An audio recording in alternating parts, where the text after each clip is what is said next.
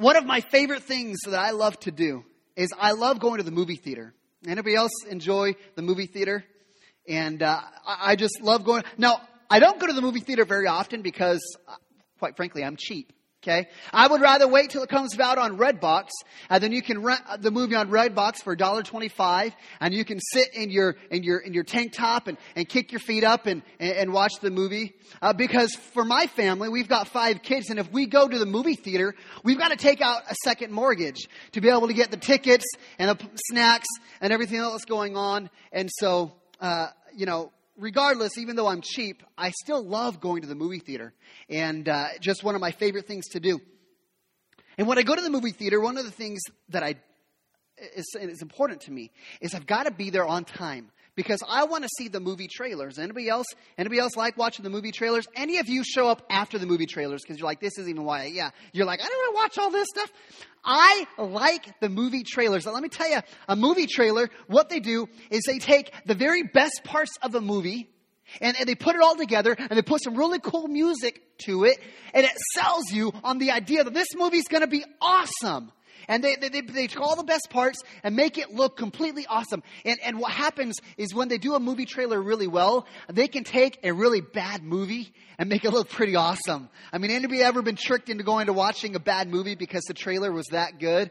I'm thinking about like the first Hulk that came out in 2003. That was a horrible movie. I mean, that was but the trailer made it look so much better. That's just, And then you watch the trailer and it shows you everything and you're sitting there like, yeah, I'm so excited. And then the last screen comes on and it says coming out spring of 2050. And you're like, really? I've got to wait that long to go see this movie?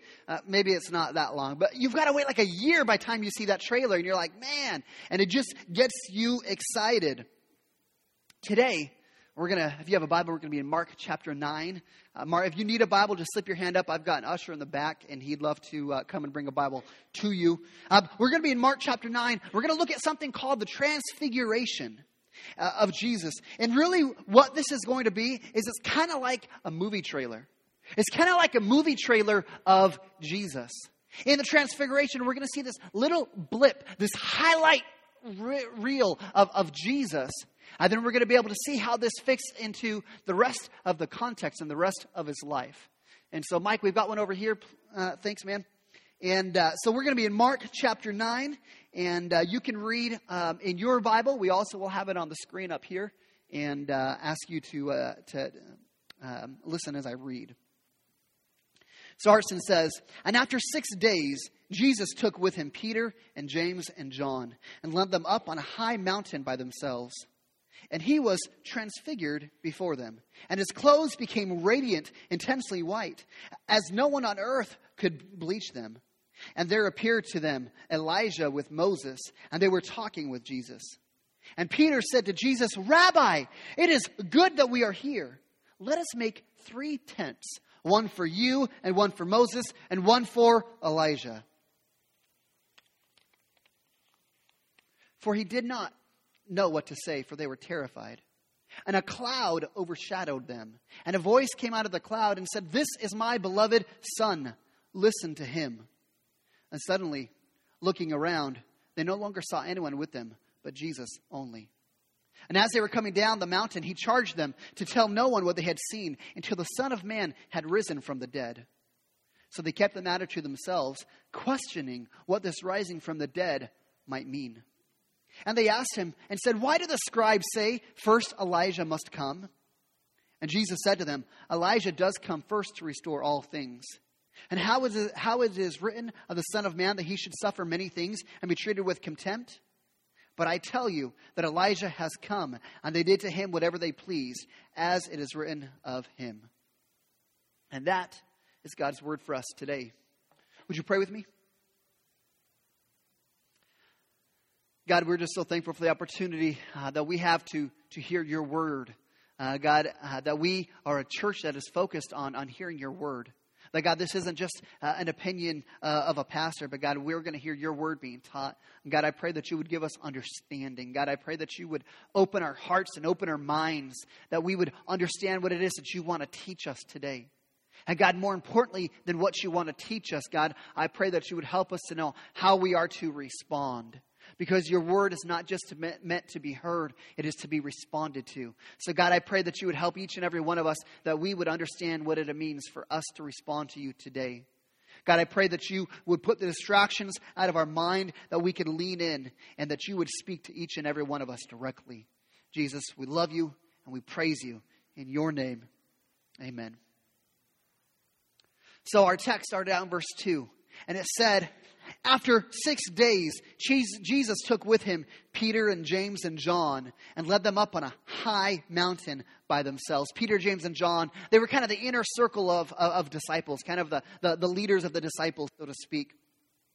And Mark, who's the author of the Gospel of Mark, really original name for his book. But Mark, he attaches this phrase after 6 days because he wants to relate what's about to happen with what's happened just before, with what happened 6 days ago, from basically what we've been studying the last couple of weeks.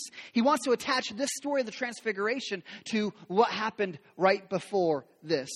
And so we've got to remember what we've been studying the past couple of weeks in the Gospel of Mark. If you remember, Jesus was hanging out with the disciples, and he asked them, they said, who do the people say that I am?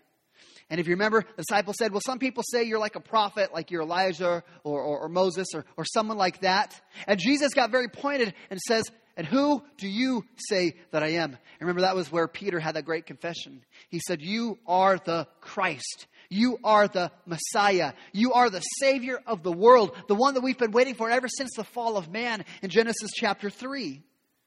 And so he confesses Jesus. And then Jesus begins to teach them. He begins to help them understand what it means that he is the Christ, what it means to be the Savior. He says that he's going to have to suffer many things. And Jesus is going to have to be rejected. And Jesus is going to have to be killed. And after 3 days, Jesus is going to rise again. And if you remember, we looked at this last week, how Peter didn't like this idea of a suffering Savior. And so he objected and got a very stinging rebuke from Jesus. And so then in response to Peter not getting it, Jesus calls the crowd around him. He calls them together and he begins to teach them about what it means to really follow Jesus. That if we're going to be followers of Jesus, he says, this is what it's going to look like. You have to deny yourselves. You have to take up your cross and follow me. He says these hard things. And he says you have to embrace this idea of a suffering servant. See, they were embracing the idea that Jesus wasn't a superhero Savior who is going to overpower the world. But rather, they were to embrace a suffering Savior. And those who were going to follow Jesus had to be willing to take up their own cross and endure suffering on their own lives if they're truly going to follow Jesus.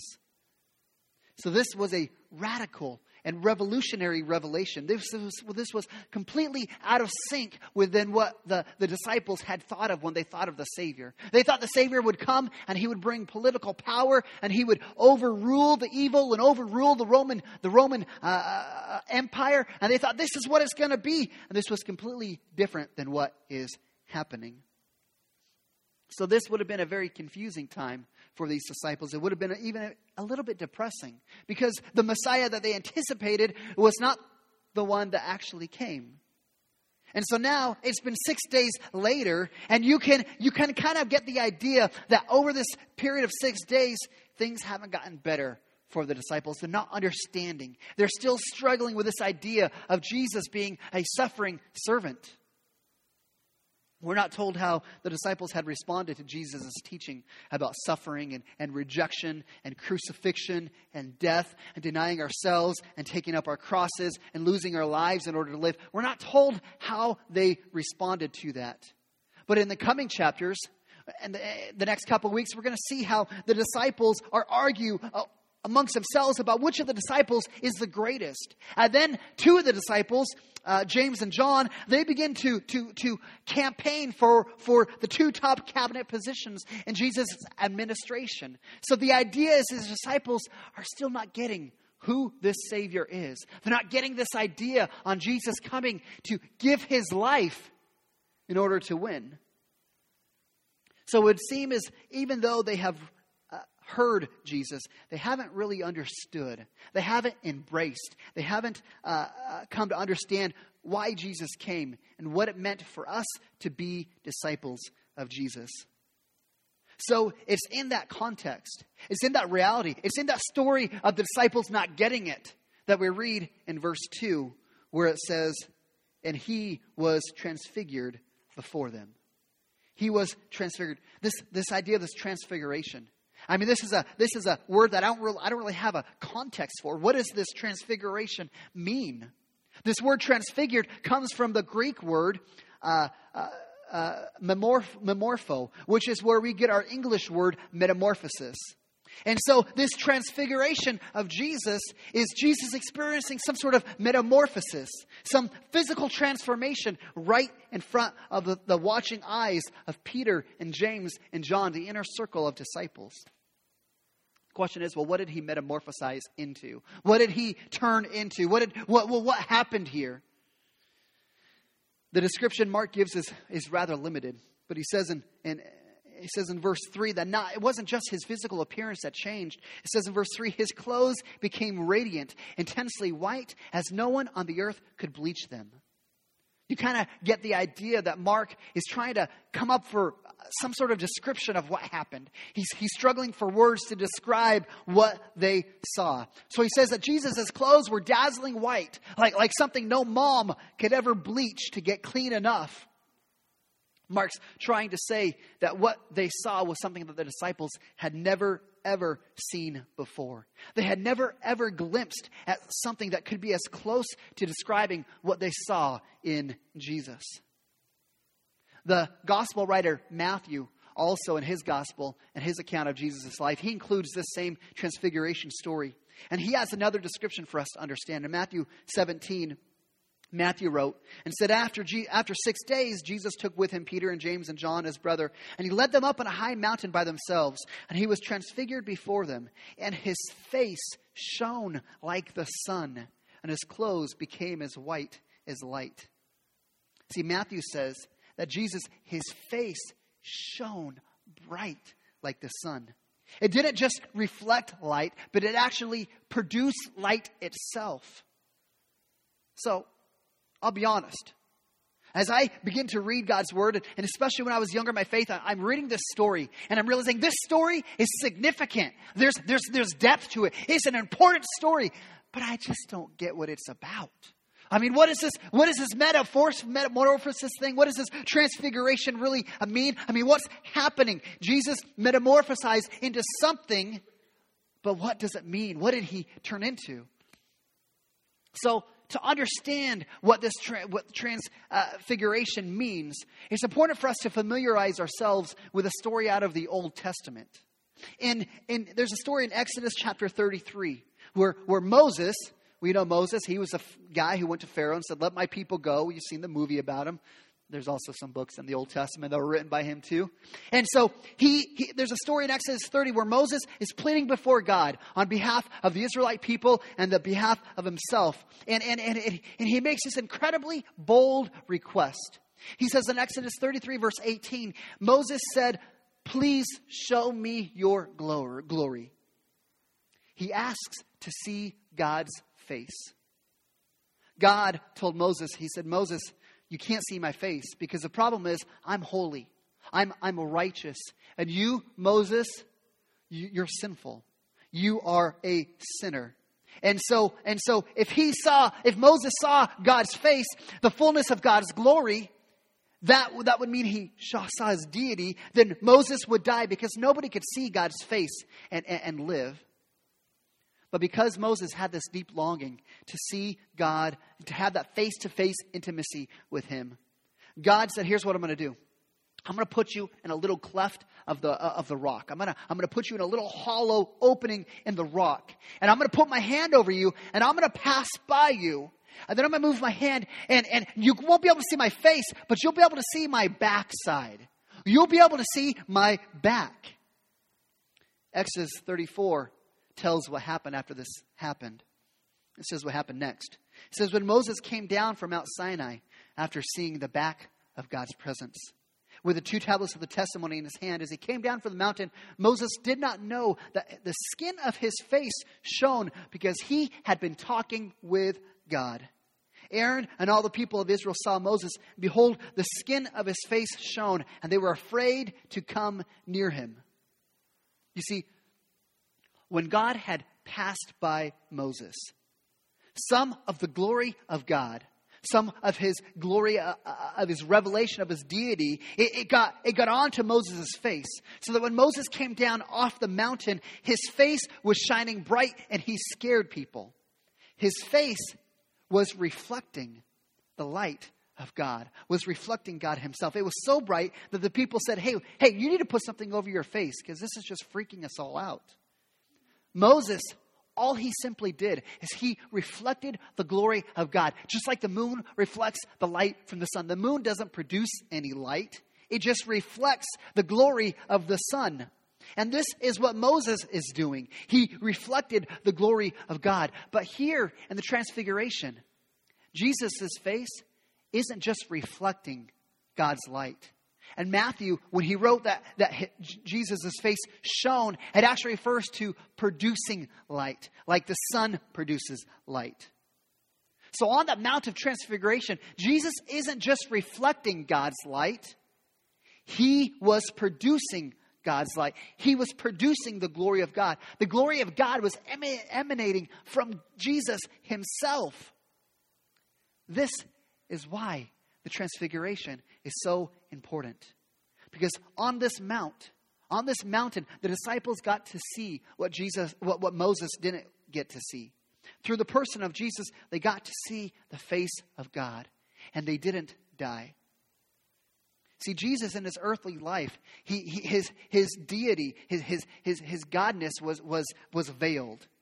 But at the Transfiguration here, God the Father confirms to Peter and James and John the true identity of Jesus. That Jesus wasn't just some good teacher. He wasn't some great man. He was confirming that Jesus was God himself. God in the flesh. Emmanuel, God with us. For a moment, that veil was gone and they could see Jesus for who he truly was. There's a great old dead theologian by the name of John Calvin. And he articulates this idea of the Transfiguration so well. This is what Calvin says. He says, Christ clothed himself with heavenly glory for a short time. His transfiguration did not altogether enable his disciples to see Christ as he is now in heaven, but gave them a taste of the boundless glory as they were able to comprehend. This was not a complete exhibition of the heavenly glory of Christ, but under symbols which were adapted to the capacity of the flesh, he enabled them to taste in part what could not be fully comprehended. For a moment, God allowed them to see what they could understand and see that Jesus wasn't just a good man.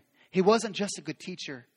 He was God himself. And the disciples, they're catching just a glimpse of this, just a glimpse of the glory of Christ. So not only does Jesus reveal his true identity, but it says that he calls in 2 heavyweights from Israel's past. It says in verse 3, it says, and he was transfigured before them, and his clothes became radiant, intensely white, as no one on earth could bleach them. And there appeared with them Elijah with Moses, and they were talking with Jesus. See, Moses and Elijah, they were heavyweights from Israel's past. And both Moses and Elijah, at some point in their lifetimes, had visions of the glory of God while they were on the mountains.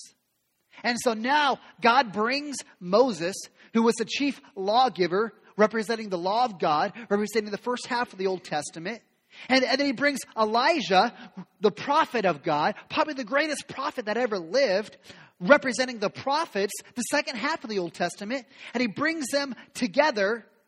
And these 2 heavyweights are being presented at the transfiguration of Jesus as if they're pointing to say, Jesus, he is the fullness of what we've been talking about. The Old Testament, it all points to Jesus. The law of God, the Mosaic law, it all points to Jesus. The prophets, everything they prophesied, it all points to Jesus. All roads lead to Jesus. And so Moses and Elijah are there as if to say, hey, this is the one that we've been talking about. This is the one that we've been waiting for. Verse 5 says, and Peter said to Jesus, Rabbi, it is good that we are here. Let us make 3 tents, one for you and one for Moses and one for Elijah. He did not know what to say, for they were terrified. Peter, we all love Peter because we all have a little bit of Peter in ourselves at times. Peter, he still just doesn't understand. Remember last time, in the last text that we were in Mark chapter 8, Peter pulls Jesus aside and rebukes Jesus because Jesus is talking about death and crucifixion and rejection. And Peter says, no, hey, that's not the kind of Savior that we want to follow. We want a Savior who's going to come in and rule with power and authority. And now on this mountain, the oh so lovable Peter, who doesn't quite know what to say, he blurts out something like this. He says, yeah. This transfiguration thing, this Jesus revealing himself to us, I like this. This is good.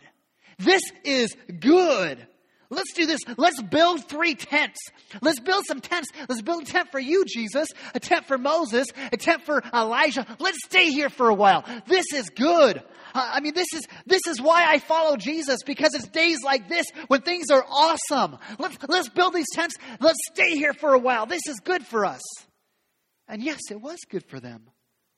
But Peter, behind his words, he's showing us again that he still just doesn't get why Jesus came and what Jesus is about. Because not only by saying, let's build these 3 tents, not only is he trying to put Jesus on the same playing level as Moses and Elijah, which wasn't the case, but Peter is also trying to take the easy route. He's trying to say, no, Jesus, let's not worry about Jerusalem. Let's not worry about that rejection stuff that you were talking about. Let's not worry about that crucifixion and the suffering and the death. We don't want to worry about that. Let's just stay right here. Let's bring your kingdom here right now. Let's not have to go through the rest of what you talked about before. Peter's words show that he still doesn't get why Jesus came and what Jesus said, this is what I'm about. He's saying it would be better for Jesus to stay on this mountain and be this glorious state now and forever rather than going to Jerusalem, rather than going and fulfilling what he did on the cross. This is the same idea that happened last week in Caesarea Philippi, that he wants to forget Jesus. Let's forget this idea of being a suffering servant. Let's come now. Let's do it now. But here's the thing. As soon as Peter says this, as soon as Peter says, hey, let's stay here, look what happened next. Verse 7 says, and a cloud overshadowed them. The cloud represents the presence of God. And it says, and a voice came out of the cloud and said, this is my beloved son. Listen to him. This command, listen to him, isn't just like you're listening to Maroon 5 or Toby Mac. It also means to listen and to respond, to obey what you hear. Let me tell you a little story. The other night, Samantha and I, we were watching The Voice. Don't judge me. We watched The Voice. And we're watching The Voice, and it was the elimination show. And on the elimination show, they brought a couple of the people that were on some of the previous seasons to come back and to sing. And there's one girl who was singing. I think she was from season 1. I don't know where she was from. And she's singing, and they had this amazing light show going on. And I don't know if any of you watched this, but they had this amazing light show, and there's lights going up and down, and it looks like there's a box around her. Like there's a box of lights. Did anybody see this? Or am I the only one that saw this? Oh, somebody else. Oh, yeah. We can watch it together this week. And so there's this amazing light show going on. And I'm mesmerized. I'm like, whoa, how do they do that? I mean, could we do that here at the seasons? How do you do all those kind of crazy light shows? And it looks like there's a box. And all of a sudden the lights go down and the lights are gone. And all you see is this girl up there singing. You see, the light show, that wasn't the purpose of that performance. That performance, the purpose of it, was what she was going to sing, was what she was going to do. And I think this kind of becomes the picture of the transfiguration. It wasn't about the light show.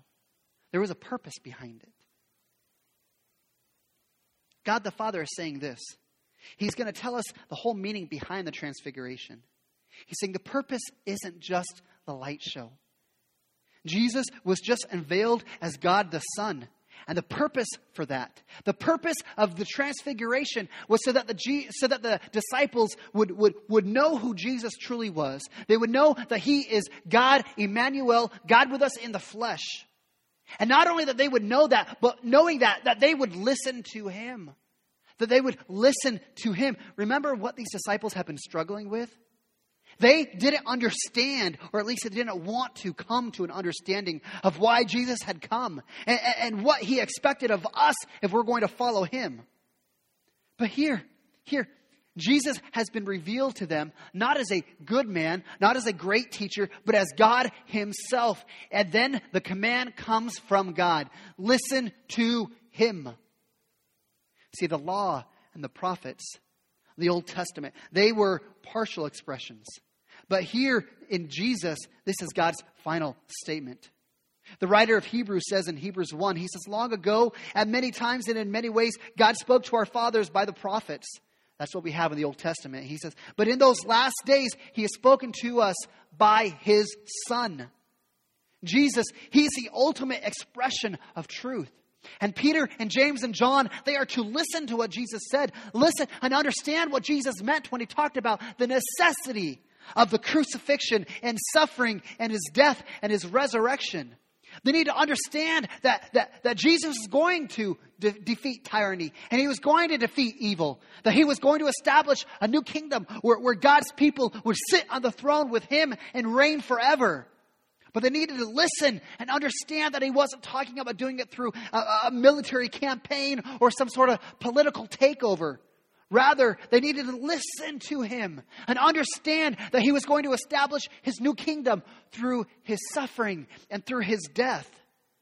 They needed to understand that Jesus wasn't clinging to power and prestige and pride, but he came humbly, choosing humility and servanthood. And that was how the kingdom of God was going to be established. And just like those disciples, we need to listen to him. We need to hear his word and not just listen to it, but we need to respond to it. We need to be like those disciples and listen and obey when Jesus says this, when he says, the time is fulfilled. The kingdom of God is at hand. Repent and believe the gospel. We need to listen and respond. We need to listen and respond when Jesus says so clearly. He's saying if your life is falling apart, if your life is far from perfect, if you're struggling, you feel like, man, my life is horrible. We need to listen. When Jesus says, you're the one I came for, he said in Mark chapter 2, those who are well have no need of a physician, but those who are sick. He says, I came not to call the righteous, but sinners. When our anxiety kicks in, we have this fear that overcomes us. We need to listen when Jesus says, do not fear, only believe. When we get confused about the meaning of life and we start looking for happiness and whatever this world has to offer, we need to listen to Jesus when he says to us, what does it profit a man to gain the whole world and forfeit his soul? We need to listen. We need to listen when Jesus says, if anybody would come after me, let him deny himself and take up his cross and follow me. For whoever will save his life will lose it. But whoever loses his life for my sake and the gospel's will save it. This is the beloved Son. Listen to him. Let me just offer this little bit of a warning to us. Because we can sit pretty proudly in our pew and say, you know, I've listened to Jesus. I've subscribed to be a follower. I'm at church today. I listened to Jesus.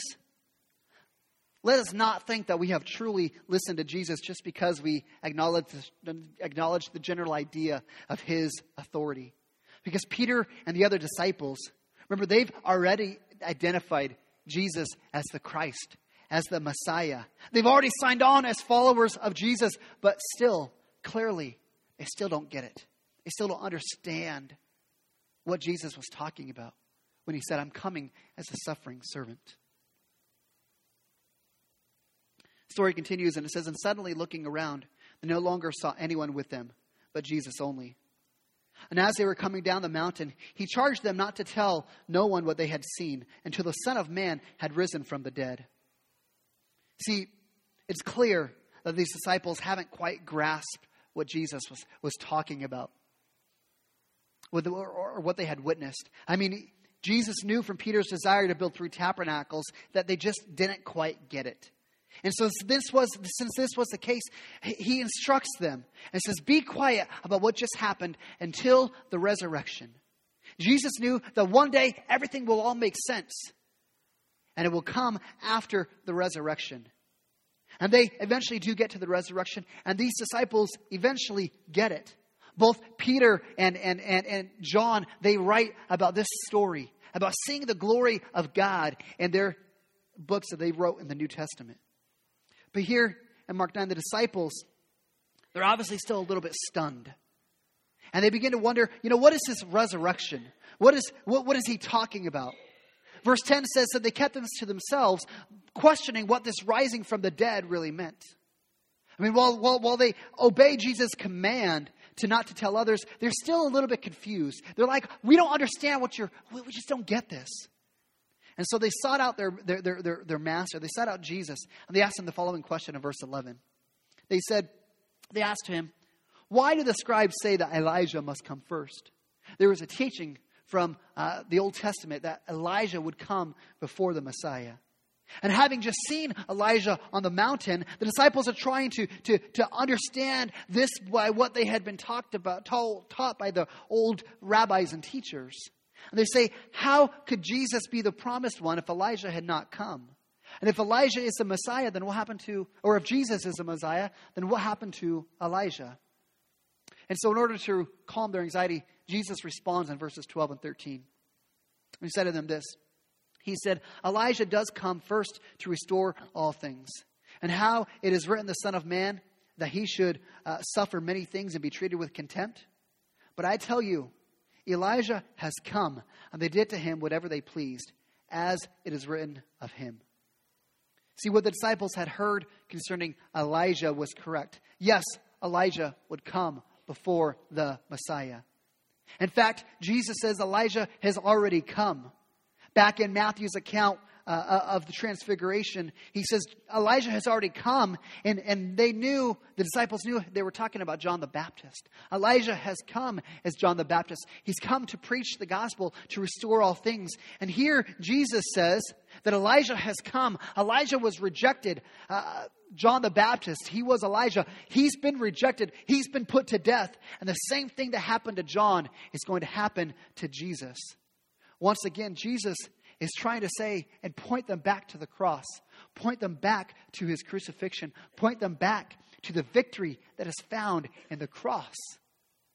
I mean, Jesus is trying to make the point. You want to know why I came? It's for the cross. It's so I can be a suffering Savior. So how do we wrap this up? What does this mean to you and I? For the disciples, this transfiguration was a mountaintop experience. It was one of those experiences that was amazing. I mean, they would have been so on fire. They would have done whatever Jesus asked of them. They would have been so excited. Sometimes Mother's Day can be that kind of a day for moms. Where moms finally get the pleases and thank yous for all the great things that moms do. And for me, I'm going to call my mom. I haven't talked to her in a little while. She's going to be all excited because I give her a phone call, and that's great. And Mother's Day is kind of like that mountaintop experiences. But does Mother's Day last all year long? No, right?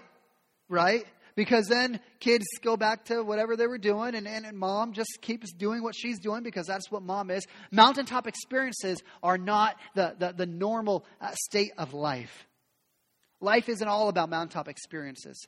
There are valleys, and there's trials, and there's struggles, and there's doubts, and there's difficulties. And as much as we like that idea of being on top of the mountain, as much as we want to be like Peter and say, let's just stay here, the reality is we can't. Reality is life is not full of mountaintop experiences. We have those, but we also have trials and valleys and struggles and difficulties. And God uses those mountaintop experiences. God uses them to remind us of who he truly is. And the response that he expects from us is that we would listen and we would respond and we would obey. See, you might be in one of those valley experiences right now. You might be in one of those times of life where it's difficult, where there's trials going on and you're just trying to make it through. You're far from the mountaintop experience, but just like God the Father said, I plead with you today, would you listen to him? Would you listen to him? He says, come to me, all who labor and are heavy laden, and I will give you rest. Take my yoke upon you. Learn from me, for I am gentle and lowly in heart, and you will find rest for your souls. For my yoke is easy and my burden is light. Will you listen to him?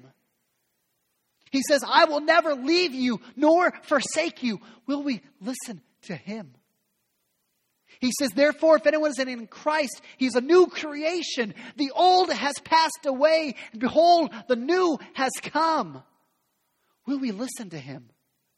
He says, I have said all these things to you, that in me you may have peace. In the world you will have tribulation, but take heart, I have overcome the world. Will we listen to him? He says, peace I leave with you, and my peace I give to you. Not as the world gives do I give you. Let your hearts not be troubled, neither let them be afraid. I've come to give you peace. Will we listen to his word? He says, behold, I am with you always, even to the end of the age. Will we listen to his word? He says, I am the resurrection and the life. Whoever believes in me, though he dies, yet shall he live. Will we listen to him? He says, if anyone comes after me, let him deny himself, take up his cross, and follow for me. For whoever would save his life will lose it. And whoever loses his life for my sake and for the gospel's will save it. Will you listen to him? Because I think that's God's word for us today. Would you pray with me?